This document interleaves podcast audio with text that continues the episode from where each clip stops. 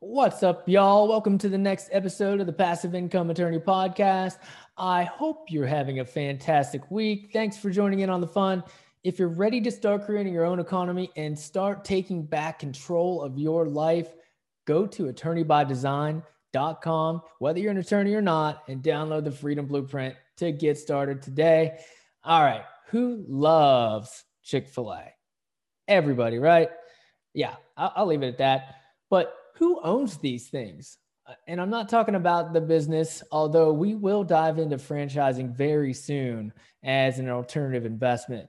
But what I'm talking about today is the, the building itself. Who owns that Wendy's or that Walgreens on your block? Well, I'll tell you who could, and it's you. These types of assets are called triple net retail. Triple net basically means you own the building and your tenant pays for everything else taxes, insurance, maintenance, it's all passed on to the tenant. So once it's leased, you sit back and collect checks. Sounds easy enough, right? Well, maybe not quite that easy. But our triple net retail and all things commercial, aka CRE, expert guest Dan Lewkowicz is here today to answer all your burning questions about owning these incredible assets. Dan is a good friend of mine and a seasoned real estate veteran starting his career house hacking, then into flipping, and now he's the director of sales at Encore Real Estate Investment Services, specializing in shopping centers, medical office buildings, and industrial fulfillment centers. Dan resides in Oak Park, Michigan, and enjoys running, lifting weights, yoga, and playing acoustic guitar. Let's jump in.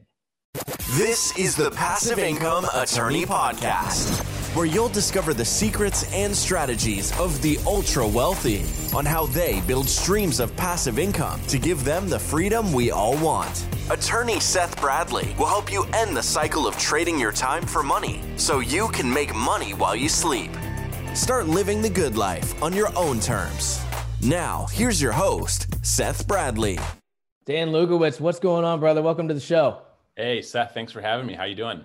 Uh, doing great, man. Doing great. How about you? Yeah, no complaints. Really good. Good, good. All right, brother. Well, let's just jump right in, man. Tell me, tell me about yourself. Tell me your story. Take it back as far as you want to go, man.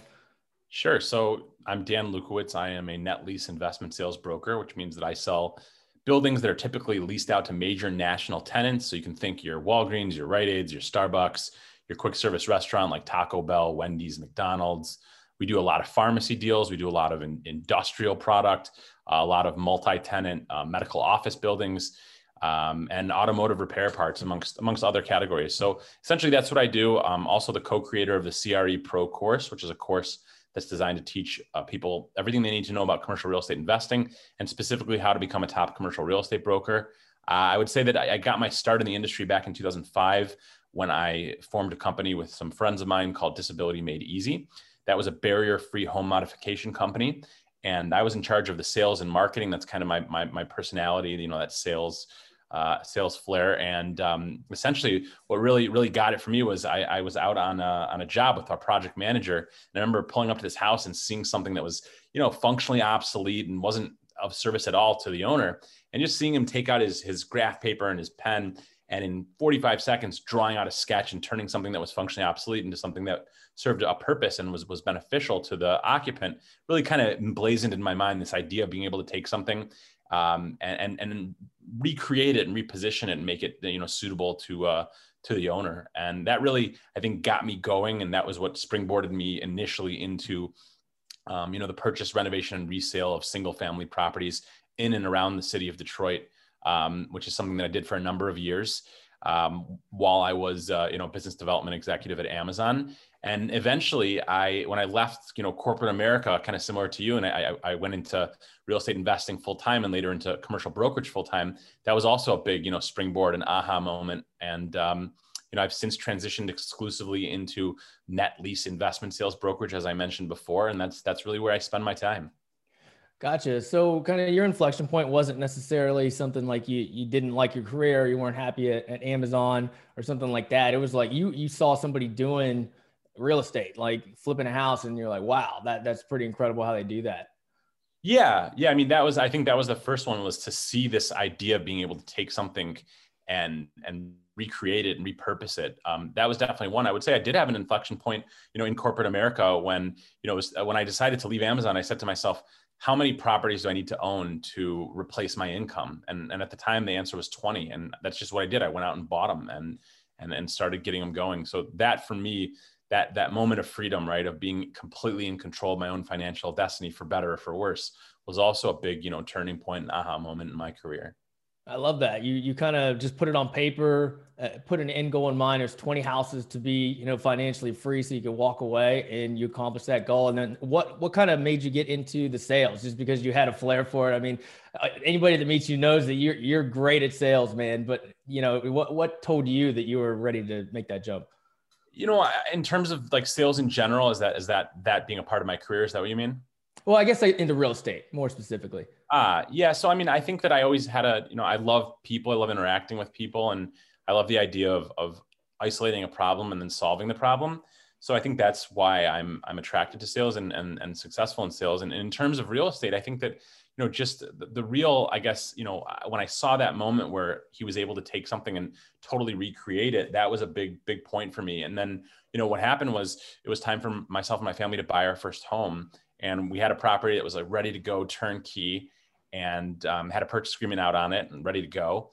And then i noticed that just a block over there was a bank owned property. So i got in touch with the lender and they were willing to sell it bought the property and I, I literally contracted out every single trade. I told all the guys i said listen i'm going to pay you a little bit more but i'm going to hang on on the job site and i'm going to annoy you and i'm going to ask you tons of questions. And that's how i really kind of got my feet wet into real estate investing was to see it firsthand and to feel it and to to live with it you know for months. And that's that really was just that put me on on you know hyperdrive saying wow this is awesome. I've got something that's worth you know let's just say $200000 at, you know in in move in condition something i can buy for 50 put in 20 and it's the same thing at the end yeah, that's important. I think that a lot of folks, probably similar to yourselves, that, that sell uh, you know, big commercial real estate, very sophisticated properties probably don't have that kind of boots on the ground type of experience with, you know, managing subcontractors on single family houses and stuff. But it's awesome knowledge to have to see what all goes into it. Yeah, yeah, definitely. And you know, I I, I look at single family, you know, house flipping as I call it a gateway drug. Um, you know, kind of gets people into commercial real estate. And you know, at, at the same time, people would ask me what I did for a living, and I would half joke with them and tell them, you know i'm in adult daycare because essentially that's that's what it was and i guess from my perspective having that background of being able to see what it's like to have boots on the ground and be completely active to to not having boots on the ground right i don't i don't go see my properties i don't really know my i don't meet my clients. I, I get to know them. We become friendly. I don't go to closings. I'm i'm probably as pass as passive as you can get. So i do have that you know balanced background of both. Yeah. Yeah, well, let's jump into the triple net stuff, man, because a lot of folks don't even know what that means. So maybe start with the basics. Like, what what does triple net even mean? Yeah, so everything's in a name, right? So uh, a, a, an absolute net or a net lease property in general, the reason that we call them that is that the, the rental amount that the tenant pays is actually net to the landlord. So let's contrast that with something like multifamily, which you know very well, and I'm sure a lot of your, your viewers and listeners know well. So let's just say we've got, you know, a Wendy's property I just put on the market. It's got $125,000 of, of, uh, of rental income every year. So that is net to the investor. Whereas let's say you have a small multifamily that has $125,000 of gross collected rents, right? That's the income from the property. However, there's going to be expenses, right? You're going to have things like management, you might have vacancy, you're going to have capital expenditures and maintenance. You're going to have things like plowing the parking lot and cutting the grass. Um, you're going to have to pay taxes. You're going to have to pay insurance. So all of those things are going to be, you know, on your profit and loss report are going to show up on your expenses, and your net operating income is your gross collected rents minus your expenses. Whereas in triple net leases, the tenant pays for your taxes, the tenant pays for your insurance, the tenant pays for all maintenance and repairs and management if there is any. So that $125,000 in the triple net deal that is net to you. you if you look at your balance at, at, your your P and L, it shows one hundred twenty five thousand dollars collected, zero expenses, one hundred twenty five thousand of net operating income. So that's where we get that name of a net lease. Now, there's different types of net leases. The, the the gold standard is really what I mentioned before, that absolute triple net lease where the landlord has zero responsibilities whatsoever. There are other types of net leases too, like a double net lease where the landlord is responsible for things like the roof and the structure, and in some cases the parking lot. But in general, we're dealing with these these traditional absolute triple net leases very stable, very secure. Another great thing about them is that uh, they're they're they're highly predictable, right? Your lease is often for 15 or 20 years or more, and all of the terms are spelled out very clearly. In fact, everything all the way down to the rental escalations showing you how much you're going to make every single year are built into that lease. Um, another another factor that's very important is that uh, you know in regards to the stability and security is that most of these leases are uh, rented out to tenants that have hundreds if not thousands of locations right? So whereas in multifamily if a tenant doesn't pay their rent you've got to evict them and now you have to fill that vacancy in in net lease property if the tenant goes out of business or they decide to close that location, they're still on the hook because they're guaranteeing that lease based on the entire corporation. Gotcha, gotcha. Well, it sounds like it can be pretty passive uh, from the owner's perspective. Is that is that correct? It's probably the most passive form of real estate investing. In fact, we often look at it as a bond that's tied up in sticks and bricks. I like that. I like that. So, um, if you do negotiate this and you've got a triple net, a true triple net lease, I mean, do you have to have any management on the property, or is it totally on the tenant? I mean, you literally just own it and, and let it happen. Get it leased up and then let it happen. You own it and and you let it happen. And in fact, these these assets are are more often than not sold, leased up, and cash flowing. So you're you're literally buying a bond, right? You're buying a bond at five percent, five and a half percent, six percent, six and a half percent, whatever it is, with those rental escalations to hedge against inflation. And you, you put it on autopilot. I mean, you're gonna sit there and collect your rental check or your ACH every month and oftentimes these properties are in different states and the investors really never go and visit because there's absolutely no reason to. Yeah. So with with that in mind do you have a lot of you know doctors and attorneys and people that you know have another profession or a high paying w2 that own these types of properties? Certainly. Yes absolutely. In fact i have a very i have a good client right now who i just listed two hospitals for him uh, yesterday we just sold a big medical office building for him about two months ago.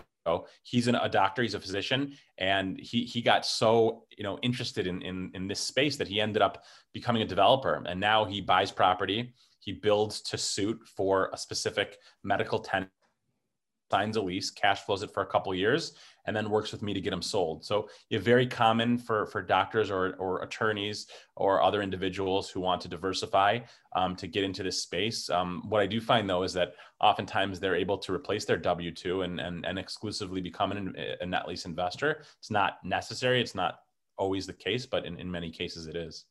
Gotcha, gotcha. Well, let's walk through. You know, a lot of people don't even realize you can you can just buy a Wendy's or a you know a Walgreens or whatever. They just think some big corporation owns these buildings, but it sounds like regular people own these things. So walk us through kind of a, what a typical deal might look like, or a typical situation where you know you have a client and they just say, "Hey Dan, I I, I want to buy Wendy's uh, you have for sale. What what do we do? What are the next steps?"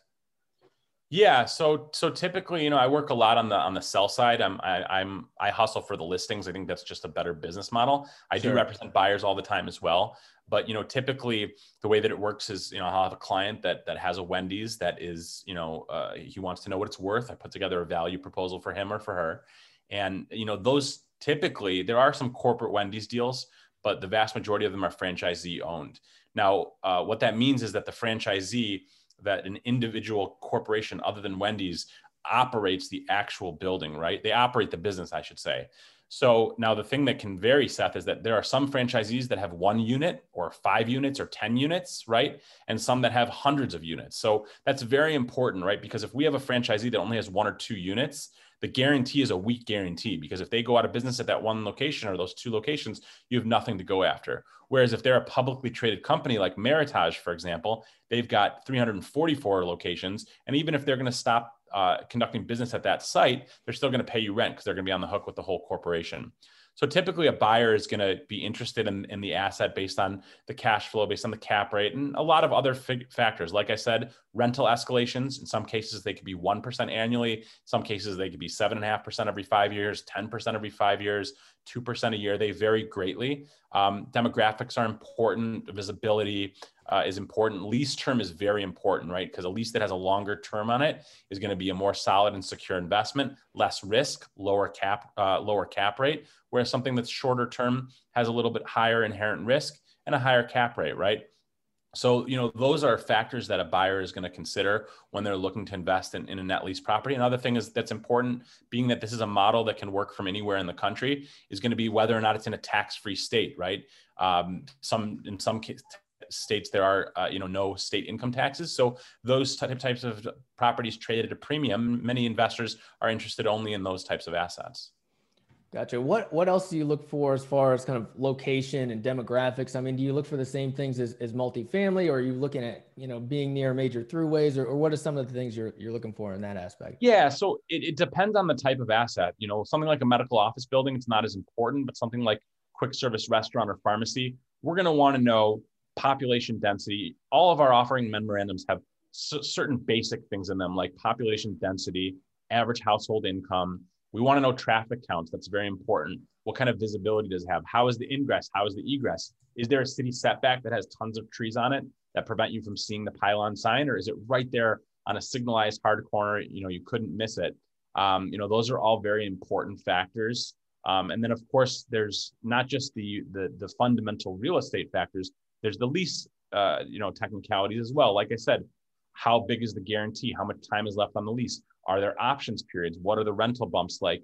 And, and there are a lot of other clauses that are very important to, to understand. That's why it's important to work with a, you know, a skilled, um, you know, seasoned broker. In some cases, there are, I, I'm dealing with, with two Wendy's that look exactly the same on the surface. One of them has a rental abatement clause that says, and again, this lease was written 10 or 15 years ago, but it says that in the event that there is a state or government shutdown that prohibits the tenant from operating business in their dining room, they get to pay 40% decreased rent right? I've got another Wendy's that looks exactly the same on the surface, but it says in no cases will there ever be any rent abatement. So those types of clauses can be very important. There are other things like co-tenancy clauses that state that if a property is in a shopping center and the anchor tenant, let's say it's a it's a PetSmart, and let's say there's a Lowe's or a Home Depot there, says that if the anchor tenant vacates, immediately the, the tenant in question can pay 50% of their rent. That's called a co-tenancy clause. So there's a lot of nuances in addition to the actual underlying fundamentals of the real estate, there's a lot of nuances in the actual lease language that are important to underwrite and take into consideration.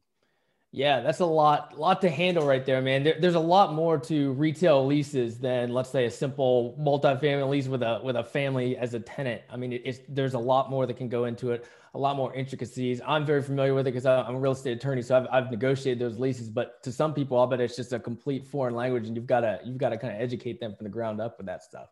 Yeah, no question about it. And you, would be surprised. There are a lot of investors who own property and and are not familiar with their lease and not familiar with those nuances. And, and when I speak with them about you know an evaluation on their property, they they are you know it's an education for them as well. Yeah, yeah. What would you say to, to someone who you know they hear all this stuff about you know Amazon taking over and uh, and you know the retail's in trouble? You know they have a little bit of trepidation uh, with that respect. I mean, why are you bullish on you know triple net retail as compared to other assets? Yeah, great question. I get this often. Um, so listen, as long as as long as uh, you know a guy like you and a guy like like myself have a dollar in our pocket, retail is going to be alive and well, right? We're we are a consumeristic culture. We spend a lot of money. We have a lot of disposable income, and um, you know people like to shop. You know, if you ask the average individual on the street what percentage of retail is based on e-commerce, they'd probably say seventy or eighty percent, and that is a gross overestimation. Um, you know, typically, even in you know in, in, 2019, early 2020, we were at about 12 or 13 percent. The pandemic pushed e-commerce, you know, five or 10 years ahead, but we're still around 19, 20, 21 percent. So, you know, there there is a demand for retail, for brick and mortar, and what's very important is that a lot of these retailers that are having success, Seth, they're they're moving towards an omni-channel fulfillment, which means that they're uh, fulfilling orders in, in, in a way that's best for the customer. So they might have an e-commerce model, they might have a brick and mortar retail, they might have a buy online, pick up in store. They might they understand that people are coming into the store to shop and then purchasing online or shopping online and purchasing in store. They're they're blending some experiential retail components, making it necessary for the consumer to step in the store, making it easy for them to return things from the store to get them in that into that retail setting. So, you know, retail is changing. Uh, it's evolving, but it, it's by no means dead. I mean, and, and and and if you look at things like cap rates on on discount retailers, on dollar stores, those have only compressed. I mean, Dollar General, I think, opened about 600 new locations last year. They're opening a thousand new locations this year. uh, you know, it's it's it's really there's a lot of misinformation out there, and you know it's important to to really dig in deep and see that you know U.S. retail is strong, U.S. retail is evolving, and U.S. retail is is, is a great place to to invest capital. Yeah, that that 12 to 13 percent stat is pretty wild. I, I didn't realize it was that uh, it was that low. Um, yeah. So you note you noted that you know the successful companies are kind of using this hybrid approach where they're online, you know, they've got an online presence, they've got their brick and mortar presence. Um, any other current trends you see in the marketplace with with respect to retail or you know anything else, any any other asset types? Yeah, I mean, and I think we'll talk about this maybe a little bit later as well. I think that that what's going on is that retailers are evolving and and they're they're really working in, in tandem with with industrial product because uh, you know, I think the, the, the model of the last decade of you know the Amazon Prime model of, of having uh, you know items in fulfillment centers that can get to you in two days or more is really at this point it's an outdated model. I mean, we're moving to the to the place where you're going to get them in, in two hours instead of two days. So really, the supply chain is becoming more robust. The supply chain is is expanding, and we're moving products closer and closer to consumers. So I, I expect to see um, you know a lot of these vacant larger boxes because keep in mind even pre-pandemic you know there was a lot of retail vacant there was a lot of retail bankruptcy there were a lot of companies going out of business but really what was going on is we were seeing what we called a retail right sizing which means that you know those big boxes of 20 30 40,000 square feet plus we're seeing a lot of closures of those but we were actually seeing more increases in smaller boxes or junior boxes as we call them so you know i predict that what we're going to see is that some of these well located retail centers that are, are experiencing vacancy, especially vacancy due to the pandemic, are going to see uh, you know an increased occupancy from uses like those fulfillment centers, right? Bring that product closer to the consumer so they can get it faster, you know, in a more efficient manner. So that's definitely a trend that we're seeing, and I expect that to continue in the retail yeah. world. Yeah, um, some of those big box stores that have you know tens of thousands of square feet. I mean, what are some of the changes in uses you're seeing people do? Um, so, you know, one of them is to be that last mile fulfillment center or that cold storage facility. Um, those are really, really big asset classes, very popular today. Um, and, and, and that's not a trend that started really during, you know, COVID. Um, I think the real inflection point for, for that industry was in June or July of 2019 when Blackstone made the largest uh, acquisition of an industrial only portfolio, $19.6 billion. And the majority of that portfolio consisted of last mile fulfillment centers and cold storage. Cold storage or refrigerated storage is exactly what it sounds like. It's those you know facilities that have a tremendous amount of tenant improvements invested in them to retrofit them and make them uh, capable of storing goods at refrigerated temperatures. Typically, tenants stay in those properties forever because they don't want to relocate. Um, they're you know mission critical locations and they cost a lot of money to to retrofit. And then those last mile fulfillment centers are by definition irreplaceable real estate, right? You can't go five miles outside of the city and still be a last mile fulfillment center. So, you know, I think that those trends are are, are very strong and they're continuing. And um, that's an asset class that is just, you know, absolutely on fire. Yeah. Yeah, well, let's dive in a little bit to that idea that you've touched on here a few different times, and we've talked about it before. And you call it the Industrial Revolution 2.0. What what what exactly is that? So that's you know I would say a little bit contrary to what I said before. That's the movement of products off of retail shelves and into industrial warehouses. That's mm-hmm. the the idea of, of being able to get your goods faster. That's the idea of that infrastructure and the supply chain moving, those tentacles expanding and getting closer to the consumer. And you know, that's what's really fueling this industrial boom. Because keep in mind, even if the product is fulfilled in store, right? It's not an e-commerce transaction, it still needs to get to that location, right? So we see a huge demand in, in, in the industrial space. In fact, there's two two statistics that I think really put this in perspective. Um, and I'm very curious to see how the, this first statistic will be extrapolated into 2021. But something you and I have spoken about before is if you look at the number of square feet of industrial leases signed, right? That's a good indicator of what's going on in the market. So from 2019 to 2020, there was a 27% increase in the number of square feet of new industrial warehouses uh, in terms of leases signed. That's an incredible, incredible growth metric. 27% is it's it's, it's literally mind-boggling. So you know, couple that with with you know the fact that CBRE just came out with some excellent research about major markets across the country in terms of rental appreciation. And there's a predicted 25% or more appreciation in rental rates over the next five years in 31 markets across the country. So if you keep in mind that our business is very simple, right? It, eh, pricing is based on two factors. It's based on net operating income and cap rate.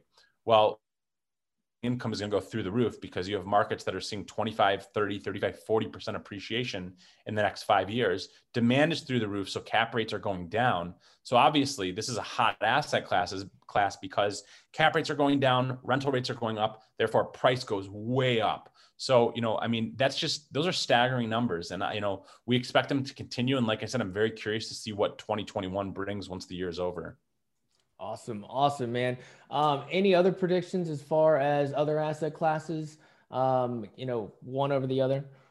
Yeah, I mean, I guess it's it's funny because we've been saying for years that you know we don't know how much runway is left, right? Cap rates yeah. are at all-time lows. And I feel like that's getting old because we've been saying it for years. And granted, you know, last year brought with it some unexpected changes that I think just really fueled, you know, cap rates that maybe, maybe we wouldn't have seen had, had we not gone through this pandemic. And, you know, the fact that interest rates are, are incredibly low and have been kept low and will probably stay low also will, will continue to fuel prices and, and fuel cap rates in a downward trajectory. But at the same time, I think that this is, this is probably the, the, the highest value aside from industrial products. But if you look at the net lease world, if you own net lease property, you need to be in touch with your broker because at this point in time, you know, we really don't know how much runway is left. And um, you know, the fact of the matter is, is that we're seeing properties trade at at all-time historic lows. I mean, just set a record two weeks ago for the the highest price per square foot for a quick service restaurant, uh, you know, ever in the city of Detroit. And we're seeing, you know, just all across the country cap rate compression. So I think that really now is a time to consider potentially selling your property or at least understanding what it's worth because you know these prices yeah is, is there going to be a little bit more downward movement maybe but one thing's for sure is that that that, that we are either at or near the absolute bottom yeah yeah or it's certainly however you want to look at it. Yeah right. Yeah it's definitely a great time to sell. Um, before we jump into the freedom four man one last gold nugget for our listeners. Yeah i mean i would just say that that um, it's, it's very important to educate yourself and to understand your asset class. Um, I think that there's a unique opportunity right now. Multifamily cap rates, not that there's anything wrong with multifamily, but multifamily cap rates are also at an all time low. And you look at major markets across the country, the cap rates are in line or even lower than the, the gold standard of net lease. So I would say that, you know, if you're, if you're someone that's considering making the jump into net lease is definitely educate yourself, definitely partner up with a good broker who will help you to underwrite those, uh, those leases and those properties so you don't miss things like those co-tenancy clauses or like those rental abatement clauses. And um, you know, now is a great time. If if you have a portfolio, it's a great time to increase it. And if you're just getting in, it's a great time to start. All right, man. Let's jump into the Freedom Four. It's time for the Freedom Four. What's the best thing you do to keep your mind and body healthy? Oh, good question. Um, I would say, uh, you know, to keep the mind healthy is reading, which I haven't been doing as much reading as I usually do, but definitely reading is, is very, very important. And, um, you know, I think that for me, you know, I have I also have a show and I get to interview really great, brilliant minds. So so I would say interacting with other uh, you know thought leaders and experts in the industry allows me to um, you know just learn a lot, keep my skills sharp, and really you know expand my my knowledge base. And then um, in terms of keeping my body healthy, I mean, honestly, that that is sometimes quite a struggle. But I, I like to to go for walks outside, clear my head, get my body moving, be outside in nature, and just like you know, kind of expand things so that I can can think a little bit clearer. Yeah, yeah, got to have that little break in there, man. What's one life hack, technology or otherwise, that you use to be your most productive self?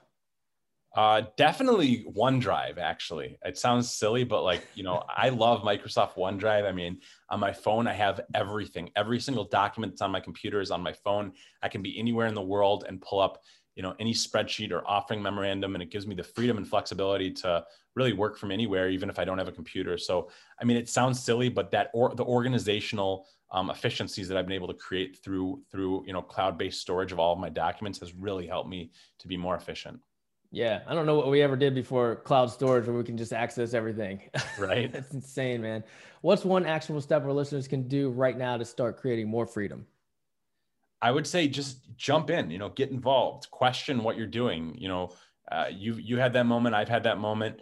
A W two job is great, nothing wrong with it. Um, it's it's secure, right? It's stable, but it's definitely limited. Um, if somebody wants to to increase that, um, you know, their ability to to um, you know create wealth, I think that they should consider real estate investing and you know being an entrepreneur and you know putting in that time and energy and and and also talking to other people who have done it. Right? If you have a, a parent who you know worked for 50 years on a w2 and you want to go to them and tell them that you want to start your own business you're probably going to get pushback. But if it's something that you're looking to do there's tons of people out there. I remember when i did it i talked to other people who had made the plunge and it's probably one of the best things i've ever done to be able to have that freedom that flexibility and to in a sense be able to you know write my own ticket. So i would say that uh, you know one of the things to do is to just get started and to, to be massively active and to network with other people who are going to support you in your mission yeah, that's a big key, man. I mean, networking and just getting around other people that are doing that same thing and they're not just, you know, your coworkers at your job because you're not going to learn anything new that you don't already know from those folks. You need to get around people that are are kind of, you know, they're doing real estate, they're investing in businesses, they're doing different things and then your your mind starts to expand a little bit. Exactly. How has passive income made your life better? Oh, it's a good question. So, uh, you know, believe it or not, I I I got out of of uh, my rental portfolio in the end of 2019, um, and I think it was great timing. Um, you know, I just I felt like um, at a certain point I'd be able to buy those properties back for pennies on the dollar.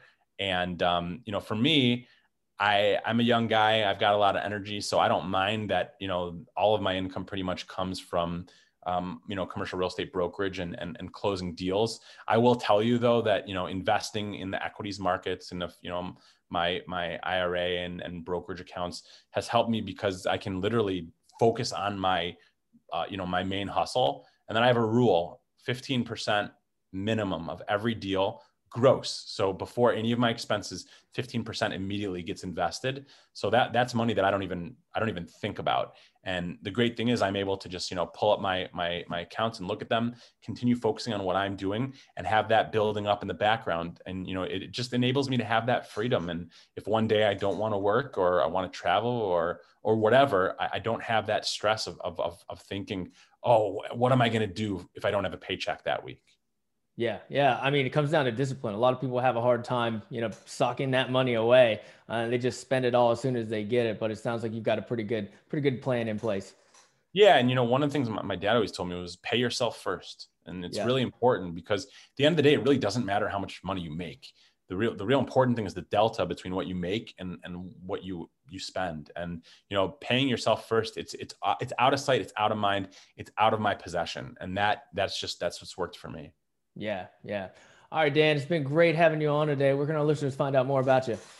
Yeah, so number one, I'm very active on LinkedIn. So you can find me on LinkedIn. First name is Dan, last name Lewkowicz, L E W K O W I C Z. Um, also, if you know if you own commercial property and you want to know what it's worth, um, if you want to sell your property or if you just want to talk shop in, in, in real estate, you know, get in touch with me. Uh, probably best way is to reach me on my cell phone, which is 248 943 2838. Again, 248 943 2838. If there's anything I can do, I'm always happy to add value. Awesome. Awesome. Dan's got an awesome podcast as well. Dan on top, uh, tons of value. Uh, man, puts out all kinds of content. You guys got to listen to that. Dan, again, great to have you on today, brother. Yeah, thanks so much. I really appreciate it. Thanks, man. My guy, Dan, bringing the heat, the CRE Pro. All right. Major key don't think these types of assets are out of reach. Attorneys, doctors, investors, just like you and me, own these things. It's time to expand your mind past that HGTV fix and flip. You have the power to buy an apartment complex. You have the power to buy a CVS. If you have working capital, you're closer to an early retirement than you think. You can invest passively, you can invest actively, a combination of both, and free yourself from the rat race. All right, y'all. If you enjoyed the show, please share a link with your friends and family. Spread the good word. I'd also really appreciate a quick five star rating review. It only takes a few seconds and it helps get this podcast out there and in front of more people just like you. Have a great rest of your day. Signing off. Enjoy the journey. Thank you for listening to the Passive Income Attorney Podcast with Seth Bradley. Do you want more ideas on how to generate multiple streams of passive income? Then jump over to passiveincomeattorney.com for show notes and resources. Then apply for the private Facebook community by searching for the Passive Income Attorney on Facebook. And we'll see you on the next episode.